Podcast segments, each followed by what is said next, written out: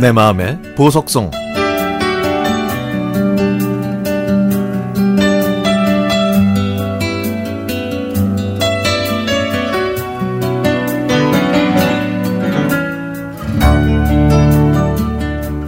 저희 부부는 30년 전에 결혼했는데요. 회사 일로 만나서 1년 반을 사귀고 100년 가약을 맺었습니다. 양가 부모님의 상견 옛날, 저희는 꿀먹은 벙어리처럼 그냥 조용히 앉아 있었는데요. 왜냐? 양가 부모님 모두 실향민이시거든요. 양가 부모님은 고향 얘기로 즐겁게 대화를 하시는 바람에 저희가 끼어들 새해가 전혀 없었기 때문이었습니다.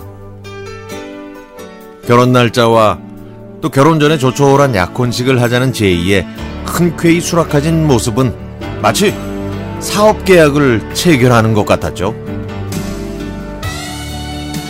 약혼식을 하고 4개월이 지난 1989년 4월 16일에 정신없이 결혼식을 치르고 제주도로 신혼여행을 떠났습니다. 그때는 제주도가 허니문의 성지였거든요.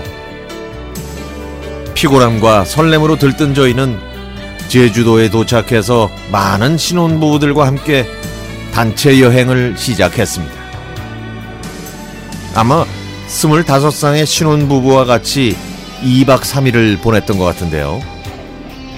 우연하게도 저희와 동갑인 신혼부부를 만났는데 그 부부의 성도 저희처럼 신랑이 윤씨, 신부는 정씨였습니다.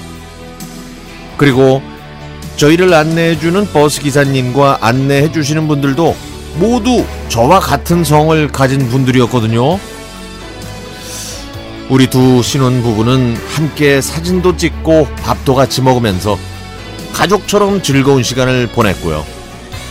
비디오 찍는 분들은 카메라로 저희의 추억을 담박 담아두셨죠.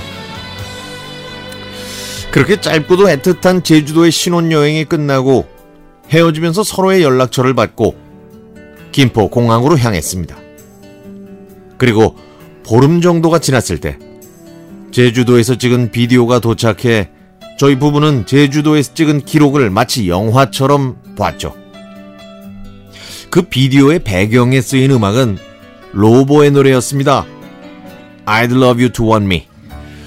그래서 지금도 라디오에서 이 곡이 나오면 그 추억이 떠오르네요.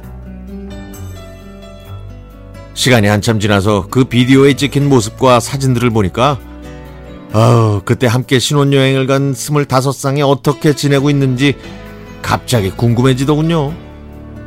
모두 잘 살고 있겠죠.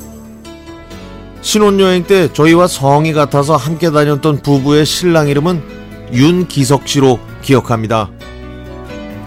그분들도 아이 많이 낳고 잘 살고 있겠죠. 그런데 그 비디오 보니까요, 돌아가신 양가 부모님이 더 생각났습니다. 든든하게 저희를 지켜주셨던 부모님의 모습 더욱 그립습니다. 장인 장모님 그리고 아버지 어머니, 저희 잘 살고 있습니다. 저희처럼 4월 16일에 결혼식을 올린 신혼부부들은 더욱더 그날을 잊을 수 없을 겁니다. 4월 16일이 누구에게는 행복한 날일 수 있겠지만 누구에게는 가슴이 찢어지는